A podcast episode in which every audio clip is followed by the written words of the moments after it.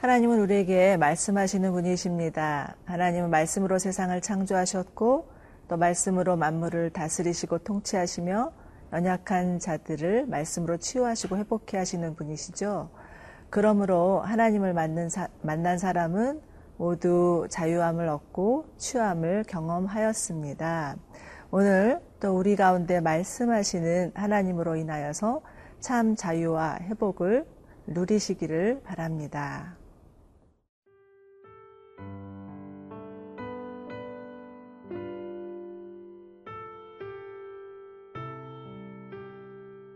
누가복음 7장 1절에서 17절 말씀입니다. 예수께서 모든 말씀을 백성에게 들려주시기를 마치신 후에 가버나움으로 들어가시니라. 어떤 백부장의 사랑하는 종이 병들어 죽게 되었더니 예수의 소문을 듣고 유대인의 장로 몇 사람을 예수께 보내어 오셔서 그 종을 구해 주시기를 청한지라. 이에 그들이 예수께 나와 간절히 구하여 이르되 이 일을 하시는 것이 이 사람에게는 합당하니이다. 그가 우리 민족을 사랑하고 또한 우리를 위하여 회당을 지었나이다 하니 예수께서 함께 가실세 이에 그 집이 멀지 아니하여 백부장이 벗들을 보내어 이르되 주여 수고하시지 마옵소서 내 집에 들어오심을 나는 감당하지 못하겠나이다. 그러므로 내가 죽게 나아가기도 감당하지 못할 줄을 알았나이다. 말씀만 하사 내 하인을 낫게 하소서. 나도 남의 수하에 든 사람이요. 내 아래에도 병사가 있으니 이더러 가라 하면 가고 저더러 오라 하면 오고 내 종도로 이것을 하라 하면 하나이다. 예수께서 들으시고 그를 놀랍게 여겨 돌이키사 따르는 무리에게 이르시되 내가 너희에게 이르노니 이스라엘 중에서도 이만한 믿음은 만나보지 못하였노라 하시더라. 보내었던 사람들이 집으로 돌아가 보매 종이 이미 나아 있었더라. 그 후에 예수께서 나인이란 성으로 가실새 제자와 많은 무리가 동행하더니 성문에 가까이 이르실 때에 사람들이 한 죽은 자를 메고 나오니 이는 한 어머니의 독자요 그의 어머니는 과부라. 그 성에 많은 사람도 그와 함께 나오거늘 주께서 과부를 보시고 불쌍히 여기사 울지 말라 하시고 가까이 가서 그 관에 손을 대시니 맨 자들이 서는지라. 예수께서 이르시되 청년아 내가 네게 말하노니 일어나라 하심에 죽었던 자가 일어나 앉고 말도 하거늘 예수께서 그를 어머니에게 주시니 모든 사람이 두려워하며 하나님께 영광을 돌려 이르되 큰 선지자가 우리 가운데 일어나셨다 하고 또 하나님께서 자기 백성을 돌보셨다 하더라. 예수께 대한 이 소문이 온 유대와 사방에 두루 퍼지니라. 예수님이 제자들에게 말씀을 마치시고 이제 가버나움으로 들어가셨을 때 만난 사람은 백부장이었습니다. 이 백부장은 자기 스라의 100명의 부하를 거느리고 있는 로마 관리였죠. 그런데 흔히 자신의 식민지를 관할하는 그 관리란 참 고약하기 마련인데 이 사람은 달랐습니다. 이 백부장은 가버나움 지역에 유대인의 회당을 지어줄 뿐만 아니라 유대 민족을 존중하는 사람이었습니다. 어, 더구나 지금 예, 그의 종이 병이 들자 유대 장로들을 통하여서 예수님께 청원을 하죠.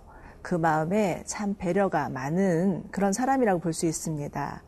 이때 예수님은 그의 청에 응하시고 그의 집으로 가시려고 하십니다. 그러나 이 백부장은 오히려 만류하면서 말하는데요. 6절, 7절입니다.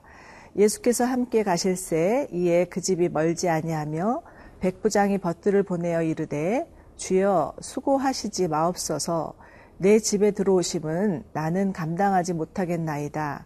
그러므로 어, 그가 아, 죽게 나가기도 감당하지 못할 줄을 알았나이다. 말씀만 하사 내 하인을 낫게 하소서. 백부장은 먼저 주님을 향하여서 주여라고 부르고 있습니다. 이는 백부장이 예수님을 자신의 인생의 주인이라고 어, 여긴 거죠.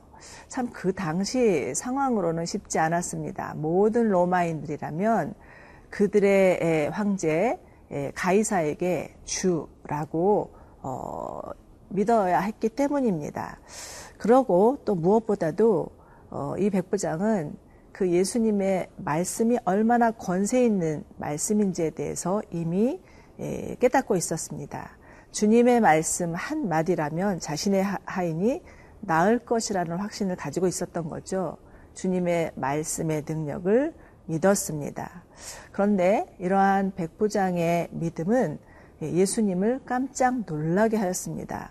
예수님 너무 놀라시면서 이만한 믿음은 이스라엘 가운데도 보지 못하였다라고 하시죠.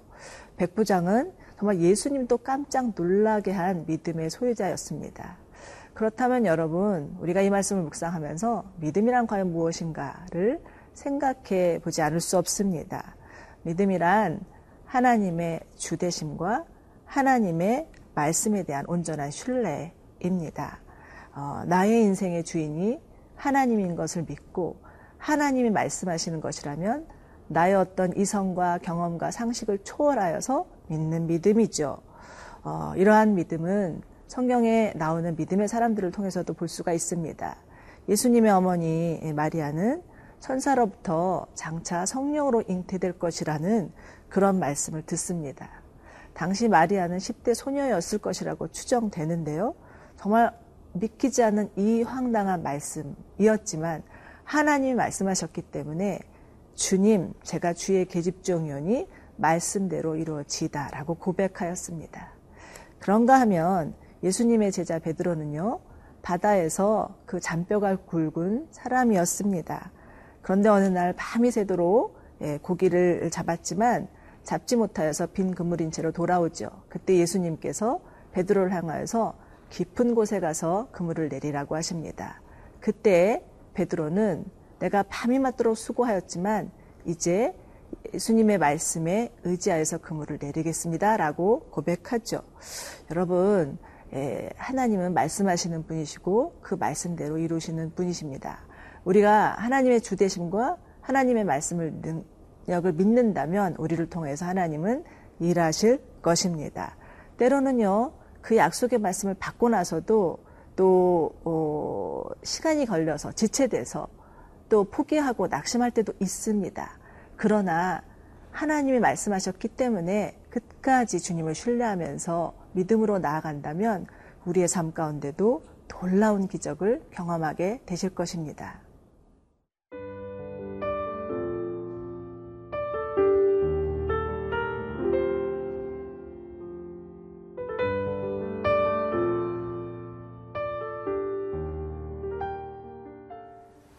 이제 예수님께서 나인이라는 성에 들어가셨을 때 만난 사람은 외아들을 잃은 과부였습니다.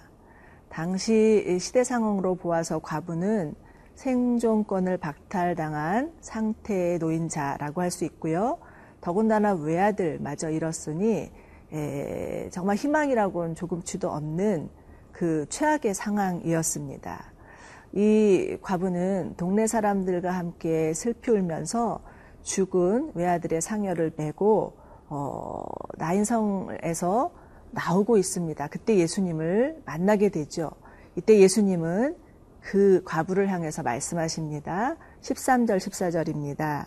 주께서 과부를 보시고 불쌍히 여기사 울지 마라 하시고 가까이 가사 그 관을 손에 대시니 맨 자들이 서는지라 예수께서 이르시되 청년아 내가 내게 말하노니 일어나라 하심에 죽었던 자가 일어나 앉고 말도 하거늘 예수께서 그를 어머니에게 주시니 예수님과 어, 과부의 만남은 아주 극적인 만남이었습니다.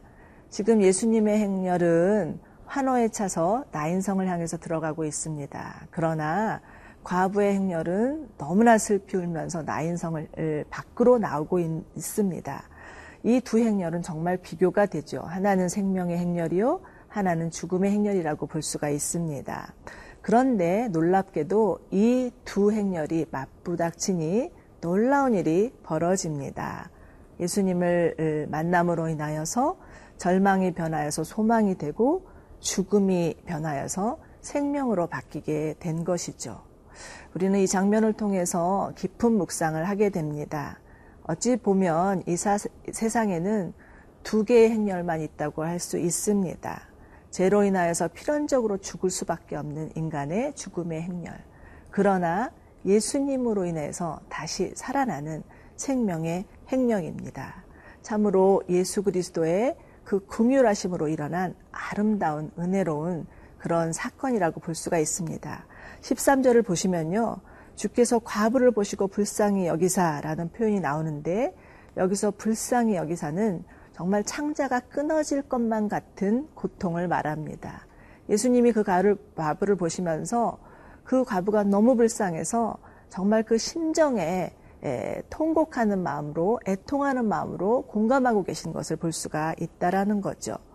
어, 그리고 또 오늘 이 말씀을 곰곰이 살펴보면 이 상여를 맨 자들이나 과부가 예수님께 살려달라고 구해달라고 그렇게 요구한 것이 아니었습니다. 예수님께서 먼저 그들을 보시고 그들에게 다가가서 그 죽은 시체에 손을 대시며 그에게 말씀하심으로 인하여서 그가 살아난 것이죠. 여러분들 이처럼 구원은요. 우리가 먼저 하나님께 구해달라고 요청했기 때문에 일어나는 것이 아닙니다. 예수님이 우리를 불쌍히 여겨셔서 우리 가운데 먼저 찾아오신 은혜의 사건이라는 거죠. 복음서를 보면 예수님이 죽은 자를 살리신 사건이 세 번이 나오는데요. 예, 회당장 야이로의 딸, 또 베다니의 나사로, 그리고 오늘 나인성의 가부의 외아들이었습니다. 그런데 이 세 번의 그 기록 중에서 놓치지 않아야 될 공통점이 있는데 이것은 이들을 살리실 때 예수님이 말씀하셨다라는 거죠. 회당장의 야이로의 딸을 통해서도 달리다금 소녀야 내가 말하노니 일어나라 라고 하셨고 나사로를 향해서도 나사로야 나오너라 큰 소리로 말씀하셨습니다. 오늘 본문 또 죽은 청년을 향해서도 청년아 내가 내게 말하노니 일어나라고 하셨죠. 이 죽은 자들은 한결같이 예수님의 음성을 듣고 예, 일어났습니다. 또 그런가 하면 이들은 다 하나같이 마치 깊은 잠을 자고 아침에 깨어나듯이 상쾌하게 일어났습니다. 사랑하는 여러분, 예수님은 우리의 영혼을 예, 구해주시는, 우리의 죽은 영혼을 생명으로 옮겨주시는 부활의 주님이십니다.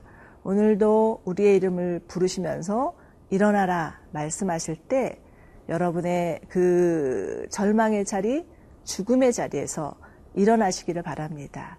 그리하여서 생명의 자리, 소망의 자리로 걸어가시는 저와 여러분이 되기를 축원합니다. 함께 기도하시겠습니다. 사랑하는 주님, 참으로 저희를 불쌍히 여기셔서 구원하실 뿐만 아니라 우리 가운데 영원한 생명 주심으로 인해서 감사를 드립니다.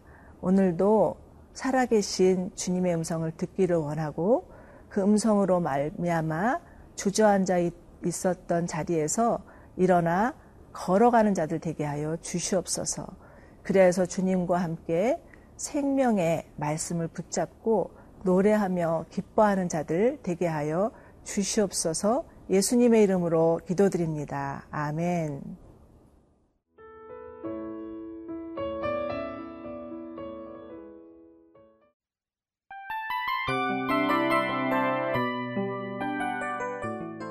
이 프로그램은 청취자 여러분의 소중한 후원으로 제작됩니다.